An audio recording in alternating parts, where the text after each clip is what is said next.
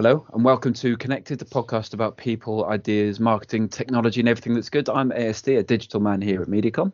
Hi, I'm Sue Uniman. I'm Chief Transformation Officer at Mediacom. And joining us today is Murray Calder. How are you doing, Murray? I'm doing great. It's nice to be here. It's really good to have you here. So Murray is the CSO for Mediacom Edinburgh. He's also a former chair of the IPA in Scotland, a fellow of both the IPA and the Marketing Society, and he's also an amateur. Well, I don't think amateur DJ's fair. I'd say pro DJ. He studied economics and economic history at the University of Glasgow and spent the first half of his 30 years in marketing in brand management roles for single malt whiskies, including the Macallan and Highland Park, before becoming global marketing manager for the Famous Grouse, Scotland's favourite whisky. During his time in the whisky industry, he launched the Macallan in Asia, set Highland Park on its course to become the best whisky in the world, and steered the Famous Grouse through a global relaunch to reach its berth at number one in the UK. Since joining Mediacom Edinburgh to establish and lead the strategy function, he's also run new business and marketing for the agency and has been part of the leadership team that has tripled the size of the agency, working with clients of all shapes and sizes, public and private sector, local and global. So Murray, what makes a good strategist beyond just being interested in everything? I'm entirely sure I'm the right person to ask that question. But curiosity clearly is important, isn't it? You need to be interested in everything, because who knows which piece of information is going to be useful at any particular time. We work across so many different sectors, so many different clients with so many different problems. And I think that whole, the related world stuff is really, really important. Broad interest, lots of things. Even just for your own sanity, which is quite interesting in any case. But I think the most important thing is actually to be interested in people. Mm-hmm. So there are lots of abstract things that you can, rabbit holes you can fall down. But ultimately, it's about being interested in people, isn't it? It's about being interested in what they do, how they do it, and why they do it. And so it's not just curiosity. I think it's empathy and compassion that are actually really, really important. It's actually, because, and I think this is, and you see a lot of chat about this online between strategists, particularly strategists who are based in London or New York and in other parts of other countries around. In fact, I saw a big conversation on Twitter the other week there, which is quite topical with the election in the States at the minute, about how many strategists in New York agencies had ever spent any time in the middle of the country. And I think that's also true for, and you see that conversation, and I have that conversation with you guys in London occasionally, around the, if you don't leave the M25 circle, how much do you really know about what's going on in the UK? So I think empathy and compassion are the really important parts of curiosity in there, is actually understanding the problems that people have in their lives is essential if you're going to provide solutions to those problems. So I think that's really important. I think that's such a good answer, because everybody says curiosity, but you're right. The thing that makes a great strategist is curiosity and empathy and compassion with people, not, oh, isn't that a very interesting new bit of something? Yeah, and I think, great distinction. Possibly even, I think, in media, possibly even more than in a creative agency, the seduction of data is there all the time. And there's numbers, and so you've got numbers, and a lot of the particularly the more senior you go in a business, the more likely you are to be dealing with accountants, people who have been accountants, whatever their role currently is, and so numbers become even more seductive. And actually, it's even more important at that point that you become the voice of people in that business. So I think that's so true. Also, people are messy in a way that numbers aren't, and you have to love that messiness. Yes, yeah, and you can embody that messiness into a greater or lesser degree, depending on how you prefer to present things. Yeah, that's great. You had a great career at client side, and then some people refer to it as poacher turned gamekeeper, don't they? Or I don't know, it would be the other way around, gamekeeper turned poacher. Perhaps I shouldn't have even raised hunting in any shape, way, shape or form. You switched over to media agencies. What made you do that? I needed a job. Right. As simple as that. I think I'd had a great grounding in marketing in the whisky industry. I don't think, having now worked with lots of different businesses and lots of different sectors, I think it would be hard to find a better industry in which to learn marketing. Or certainly, or maybe I was just incredibly fortunate in that the people I worked with at the time were the people who were right at the top of their game in whiskey marketing. Yeah. I mean, whiskey effectively is perfume marketing. Don't tell me I said that. But it's the, you know, the vast majority of the value in your single malt is in the image of the product. Yeah, yeah. And Scotland has spent hundreds of years building up that image, and so it's one of those products that has marketing at its heart for longest. And so I was really lucky to do that, but I got bored because I'd done, you know, I got to that point in which I think a lot of us do in our 30s, I suppose. We get to that point and go, right, I know everything now. Yeah. I've done all this, and you're just giving me another brand to do the same thing with. And like, you know, how much fun is that? I mean, you know, I kind of knew, I kind of got another brand, and I went, oh, I don't know what to do here. And so I felt as if I'd stopped learning. Yeah. And somebody came along and offered me a vast sum of money to go and work somewhere else for someone who will remain nameless because it didn't work out very well. And I had 6 months of hell. Okay. It was just the wrong thing, the wrong move. Yeah. I moved for the wrong reasons. Yeah. I moved for money. I didn't move for something more interesting or something that was going to learn more from. And however, that then led to another interim job with another whiskey company, which is quite interesting. Actually, moving from one whiskey company to a completely differently owned business. But on both of those clients, Mediacom Edinburgh were the media agency, and so when those engagements finished, Ewan Jarvie had spent some time with me and asked me to come and speak to him and offered me a job. And that's basically how it happened. And a lot of my ex-colleagues in whiskey and elsewhere had always kind of felt that I would probably end up agency side. Interesting. I didn't, the corporate constraints always made me feel a bit uncomfortable. You might have seen me in those situations at times. I feel a bit. It's like I just reel against it. Too tight suit. Yeah. Yeah. I mean, the only tie I own now is one with a motif of barbed wire on it, which explains how I feel about wearing a tie and a shirt and a suit. But and so yeah, I went, but they'd always thought I'd go to a creative agency. Yeah. I'm an agency planner. Yeah. Well, actually, I went to, and I ended up at Mediacom, and actually.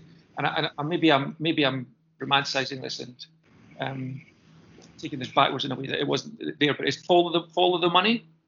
You know, when you look at advertising, you go that, and I still to this day, the amount of effort and management time and interest that is devoted to the creative development side of an advertising campaign compared to what is devoted to where all the vast majority of the money is spent in an advertising campaign still astonishes me. You know, you can get, you know, and I still remember this at the start of my career at Mediacom, that millions of pounds worth of television money was being signed off without anybody really looking at it. Yeah. And yet you would spend 6 months over a 50 grand creative budget.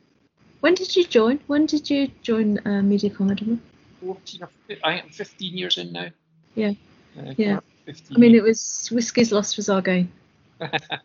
Well, that's nice of you to say so. Yeah, but I did. I felt, and I've said this a couple of times recently, I've felt at home at Mediacom since I've been here. Yeah.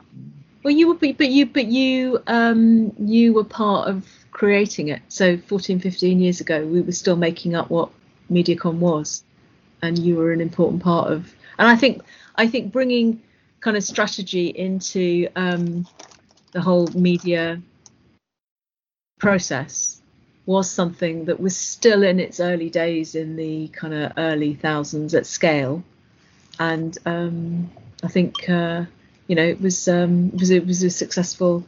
Well, it's worked out for me. I mean, it's worked out for me, so that's good, and it seems to have worked out for Mediacom. So it's worked out for me. We're doing okay at the minute. I mean, despite all this crap that's going on round about it. But I mean, I was very lucky. When I joined the Mediacom Edinburgh, it was, I don't know, there was 14 or 15 people. It wasn't that many, it was tiny. And, you know, we were doing good media planning, but there wasn't really that strategic focus at that time. And I still, you know, I've never bought a piece of media in my life. I'm not even sure I would know how to. My strategic background is very much brand and marketing strategy rather than media strategy per se. Or TV buying, which is where I started. Yeah, well, yeah. So I mean, so it's that. And but I think this. What I love about Mediacom is that we've all come from such different places. Yeah, it's that diversity. But and that diversity makes for strength, and sometimes for disagreement. But those disagreements. But if you've got a strong sense of belonging, little plug for my book there. Yeah, then, yeah. Nicely done. You can disagree, and you know, and then move on. Yeah, and I think that's the thing I've always found at Mediacom. So you can, no matter how much you disagree. Yeah. It is productive. Yeah. It's not just disagreeing to be a dick. Actually, you go and like, actually, no, I strongly believe this is the right thing to do. Yeah. But people are prepared to go, okay, well, we're going to have to disagree, and we're going to move on because we've actually got to do something. Mm. And I think that's the other part tipping back to the previous question about strategy, is that strategy is ultimately about action. Totally. Right? It's about doing stuff. It's doing stuff. It's like, so if you're not doing stuff with it, it's pointless. I mean, it's just it has no point. It's just intellectual wanking, and what's the point of that? So let's talk about Scotland. Why have you pursued your career in Scotland alone rather than abroad or even, you know, down in London? Well, clearly because it's the best country in the world. Okay, end of question. That's again, just luck. I mean, no plan. You know, that it's people often get asked these questions, don't they? And they go, well, I had this plan, and you know, this is I've seen this is what I would do, and this would be the step. And no idea. I still don't know what I want to do when I grow up. It has been just serendipity. I was very lucky that I joined companies that I did in Scotland, that led to the next thing, that led to the next thing, that led to the next thing, that led to the next thing. And I've always and I think my attitude has always been, be the very best you can be at what's right in front of you, whatever that is. And you know, and at times that was making the tea for the office. At times that was buying labels for whiskey bottles. At times that was stacking the barrels in the warehouse. So I did all those things before I even did any marketing in the whiskey industry. But it was like, I think it's you just got to try and be the best you can be at what's in front of you. And I think that's true. Even once you're quite okay at your job, you've just got to say that. And I think that pitching is the best example of that, I guess, is especially if you're pitching in a category you've never pitched in before, because frankly you know nothing. And so if the best you can do is the best you can do, because other people are going to know more about it because they're there. But yeah, it's just been pure luck. And I mean, I love it here. I mean, I genuinely love the country that I live in. All my friends and family are here. I love the mountains, so I've lived near them most of my life. I love the sea. I currently live next to the sea.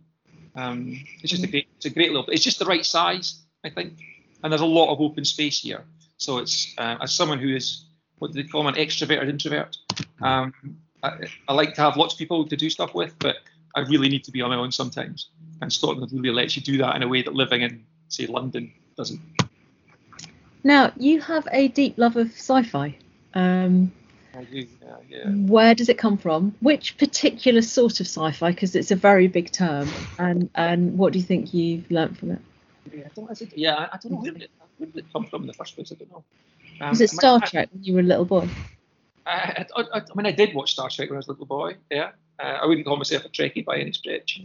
I still remember the very first Star Wars movie coming out in the cinema, going to see that and being a bit blown away. But my dad read sci-fi. Right. And so I think he probably encouraged that. It was probably fantasy that I was first at, so the Hobbit and Lord of the Rings. Okay, yeah. That's where I probably kind of started in it. And then, but sci-fi, I think, at its best is philosophy. It is a way of exploring people. How they react to circumstances, and because it's not set in today, it can be allegorical in that sense. And it can actually say, look, here, if we imagine this happened, how might society or people react to that?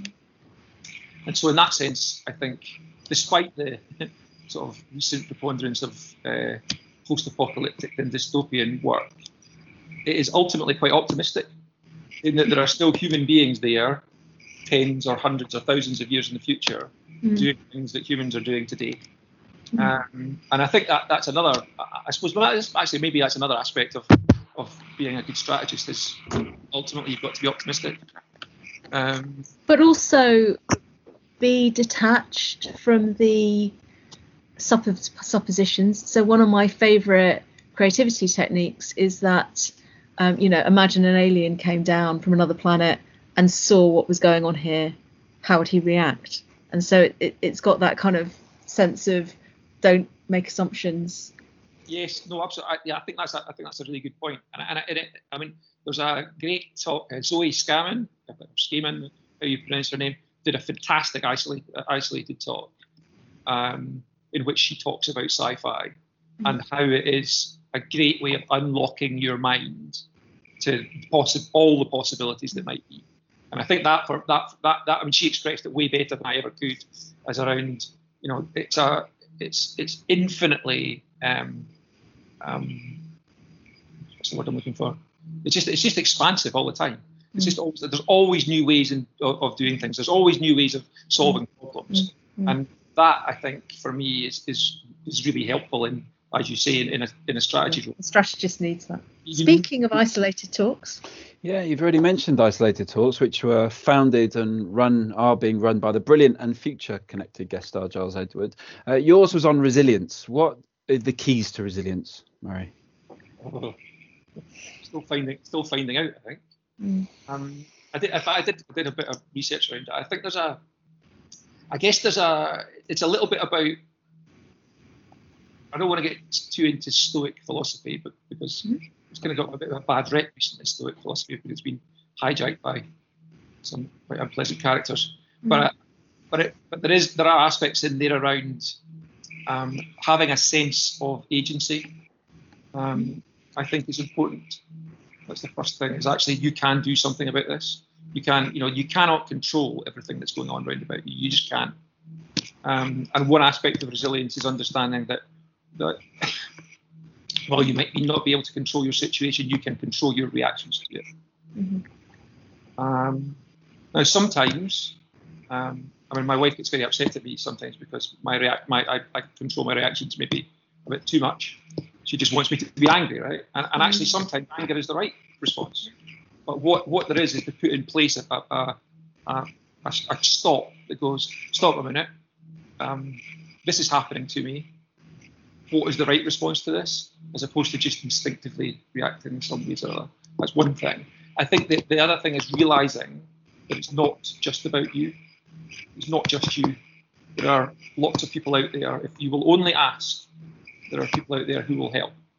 And that, I think, probably more than anything, in particular current circumstance, resilience at its heart is about an idea that we are more than me. That there are other people out there who have been through your experience who can help, who haven't been through your experience who can listen, who have got a different perspective on it. And if anything, given what I've been doing the last few years, it's other people, and quite often actually strangers on the internet. Rather than it's a good side. It's a good side of social media, right? Is the and I think the kindness of strangers cannot be overrated. I think people out there have been so supportive while I've been going through what have been quite difficult years. So yeah, I think that is, remember that there are other people out there, and remember that you have agency. And if I've got to say two other small things, is one, you have to lean into it. It's very easy when you're being overwhelmed like that to just let it roll over you, but you have to lean into it, and you have to take some responsibility or some agency if you can. And at the same time, you also need to be able to take time to step aside and recuperate, take time out, because the pressures of the world and your family and your work and everything is to. You will imagine, and that's really important, you will imagine are pushing you back in to get back to normal as soon as you can. And actually, that's the wrong thing to do, because however ready you think you are, you probably aren't. So be kind to yourself. Kind to yourself. Take a bit more time out than you think you might need. And I've been very fortunate to have family, friends, and an employer who are prepared to let me do that. So I feel very fortunate actually in my life, despite everything. Well, and I love what you said about asking for help, because it's something my mum always used to say about my auntie Joyce. Actually, she always used to say, you know, she's so strong because she acknowledges her weaknesses and she acknowledges when she needs help. And actually, it's like almost counterintuitive, but yeah, it took me a long time. Yeah, it took me a long time to get to help. David Shearer in Edinburgh constantly telling me in the middle of a pitch, it's not all about you, Murray. It's not about you. I'm trying to fix everything. They go, it's not you. It's like, oh, yeah. Ask for help. Before we get to our regular questions, can you tell us about the Makery? Well, the Makery, yeah. So the Makery is a shop and workshop on Dunbar High Street in the town that we live, which is my wife's business. My wife is a graphic designer to trade, but she's also a designer maker. So she designs and makes jewellery and housewares and all sorts of things using a laser cutter. So it's very graphic in style. So it's a couple of years ago, coming up for 2 years ago, timing amazing, right? Almost just before the pandemic. That was our 1 year anniversary of having a shop open. I persuaded her to open the shop, much against her wishes. But we now have a space where she can work that isn't in the house, which is great. And she sells online, and she's now selling through a place called the Scottish Design Exchange on George Street in Edinburgh. A whole range of different places. Yeah. And it's also given me a space to pursue my own creative, such as it is. So I do a little bit of lino cutting, I do a little bit of letterpress printing. Emma's father was a printer to trade, so we've inherited quite a lot of a small press and a few other bits and pieces. And I think actually in my Twitter bio, I kind of say making things to think better and thinking to make things better. And I think it's really important to get outside of your head sometimes. We're very good at that strategy, just being inside our heads all the time. Is to get out and actually do something with your hand. And so making things is a great way of doing that. So it's a place to make things. It's a place where people can have things made. So there's a lot of commission work, commercial and personal, sells art and jewellery, etc. etc. Yeah, so it's become a bit of a fixture on our high street, which is quite gratifying. That's cool. Brilliant.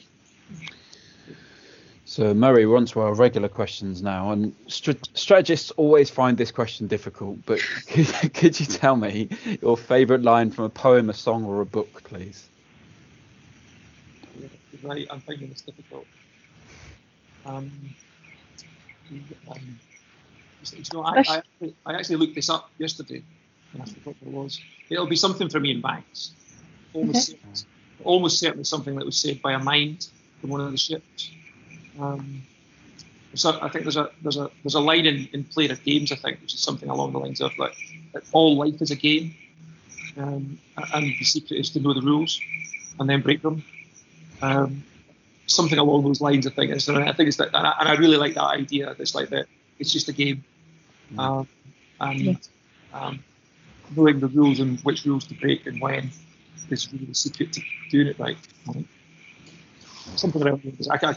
I'm not. I've got a terrible memory. No, that's very good. It's something along those lines. If you were a genie, Murray, what 5 commonly available objects would I have to put in a magic circle to summon you? Records. 5 records. We're not allowing that. We're not, but a stack of records. Okay, well, a box of records. Yep, that's right. A pair of 12-10 turntables, a rain mixer, a PA, and a crowd. There you go. Very good. Can we allow a crowd? Is that? I would say a crowd is not an object, so I'm going to say no. Sorry, Mary. You can have a hall or a venue. In that case, an audience on the other end of the internet. No, not an object. Well, how about the Albert Hall? The Albert Hall. There you go. I'll give you the Albert Hall. Okay. So I was saying your you've been doing some brilliant lockdown playlists. I think your Twitter is at Scott Strat Guy, right? Scott Strat Guy, yes. And they're pinned there. So there are some brilliant Spotify playlists on there. I'm up to playlist 32 now. Ah, the 90s hip hop one is something particularly for just good. Everyone there, I think. Most was covered. Brilliant. The country one's been particularly.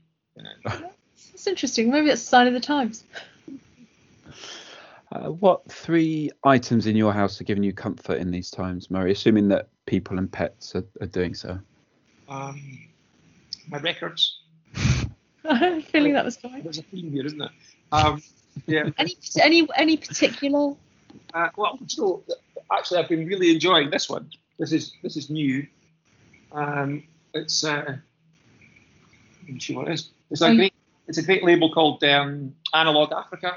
They release all sorts of stuff from the 70s and 80s, sort of unknown stuff from Latin America and Africa. So stuff I've never heard of before. So yeah, I've been listening to lots of music that I probably records in my collection that don't normally get taken out. Yeah. I have to say, and Andrew knows this, I still miss the smell of vinyl, and that you know the opening up a new record for the first time, and the almost. And you know you're living with records and I'm not. I mean it's all I've let Apple have all my music. I mean I've still got the records as well. But that thing of saving up for a record, opening it up, treating it with almost religious kind of carefulness, like it was an icon because of the whole what if it got scratched or anything, and then just the smell of the vinyl is. There's something about the physical product, isn't there? It just. I'll tell you what I love about it is. That record is mine. That no one else has got a tiny skip or a tiny bit of fluff there.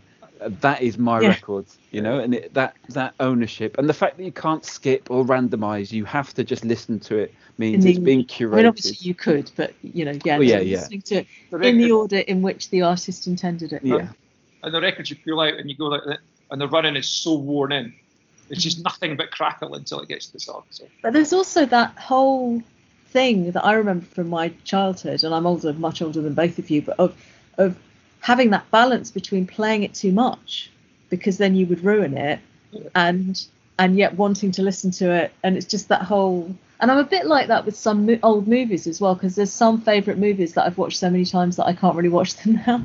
A record, good. A record. I treated myself to a ridiculously enormous television. So I've now got a 65-inch TV sitting above my mantelpiece.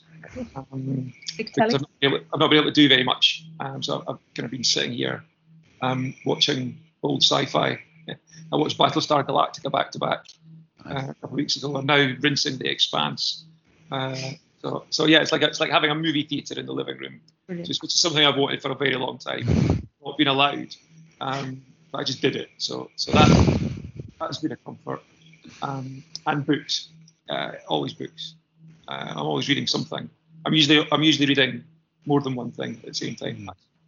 Do you want to give us some of the stuff you're enjoying at the moment? At the minute I'm reading a collection of short stories by a Chinese science fiction author called Cixin Liu, who's probably best known for Three Body Problem, which kind of was a bit of a phenomenon last year. I've just picked up When Things Fall Apart by Pema Chödrön, who... my husband loves her. So I hadn't even heard of it before, but I'm a very kind person on the internet. So she's very, very funny. Rob, one of my friends on the internet, sent that to me today, which is great. I hit the Stoics quite hard in the last couple of weeks after my... The old stuff, or the original stuff. It's Seneca, Marcus Aurelius, isn't it? All that kind of stuff. I've probably been reading some quite interesting critique of that recently. Famous critique particularly. I think because it's been a lot of it has been co-opted by the internet bros and some of the right-wing nut jobs, and you can see why. Yes. Yeah, you can see. There's a bit where, if you take it to the nth degree as well, like Eckhart Tolle stuff, it gets a bit like, what's the point of life? Because it's all just about just stepping back and just observing, and then you're just being emotionless and just watching things. And it's a bit like, well, where's the fun anymore? But that does take it to the end. And I think I think what's the point of any of it if it's not fun, right? Yeah.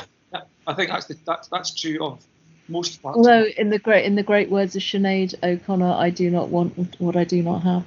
Yes. It's quite a recipe for happiness. Murray, I'm going to give you the power to immediately change the industry in one way right now. For what would you do? Well, I you're going to like this one too. We need more women at the top. Yeah, I mean, my experience at Mediacom has been good, partly for that reason. I think more balanced leadership, more diverse leadership of all kinds. Yeah. Diversity is power. I think I really do, and it is too pale, nail and stale by a country mile. Still, it's just dull. And it's not fun. So I think that is the thing. I have been thinking for a while that there's some, I don't know, it's difficult to see this as somebody working in a media agency, but whether media and creative should come back together. Okay. Because I'm fed up of having shitty arguments with ad agency planners about who's right. It's just all of the best work I've done, all of the best work I've been involved in has been a proper three-way partnership between the media agency, the creative agency and the client. It's always how all the best work is done. Yeah. And so either we need to find better ways of working together in order to facilitate that, or we need to bring it together in a way that makes that work, because it's just so wasteful. It's so wasteful. Of time, of money, of effort, of emotion. So I actually think those two things are probably linked. I think more diverse leadership and more agencies would bring for better collaboration together. Cool. Now, the question you cannot, that was a very clear answer. The question the question that you cannot prepare for. I've got a cluster here from the School of Life. So I'm going to call them, holding them up. 1, 2, 3. Which one would you like? I'll take the middle one, number 2. Cool. And I'll read it out. Has a work of literature or art ever directly influenced your life? Ooh.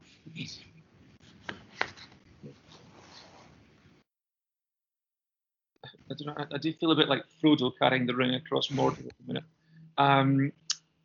But I don't think that's influenced. It hasn't influenced that. I don't know. Has it directly influenced my life? I can't think of. I honestly can't think of something that has directly influenced my life. If I included music. Well, even music. I mean, I think that music is a escape. But you wouldn't say there was like when you were a teenager that there was an artist that was your thing that opened things up to you. I suppose maybe the only kind of youth thing that I was ever part of, I suppose, was sort of ska music, ska Northern Soul. Yeah. So I was a sweet kid when I was younger. It changed the way I looked, I guess. Okay. So I guess so then. Yeah. It changed the way I looked. And my mother hated it. I had hair this length in my university graduation photo, and she still hates it. She'll probably photo edit it now. Yeah, exactly. Yes, but yeah, I suppose in that sense, yeah, that's the only time I think in my life that I've taken music to that extent into culture. I know Andrew, you've written about this actually, about how music and youth culture fits together like that, but that's the only one that so in case anyone wants to listen in, any band in particular you'd if you picked up Trojan Records, anything by Trojan on Trojan Records, or any Northern Soul compilation, there's all of that stuff, but I guess Northern Soul's the stuff that's kind of lasted with me. What a great answer. Mary, thank you very much for your time. I think particularly just some of the best advice we've ever had on the podcast is be the best at what's in front of you. I think that should be said to everyone day one, as soon as they get their first job. I wish I'd heard it. It would have sorted my ego out a few many times over the years. So thank you very much. Thank you. Brilliant. All right. Thank you very much. Nice to see you both.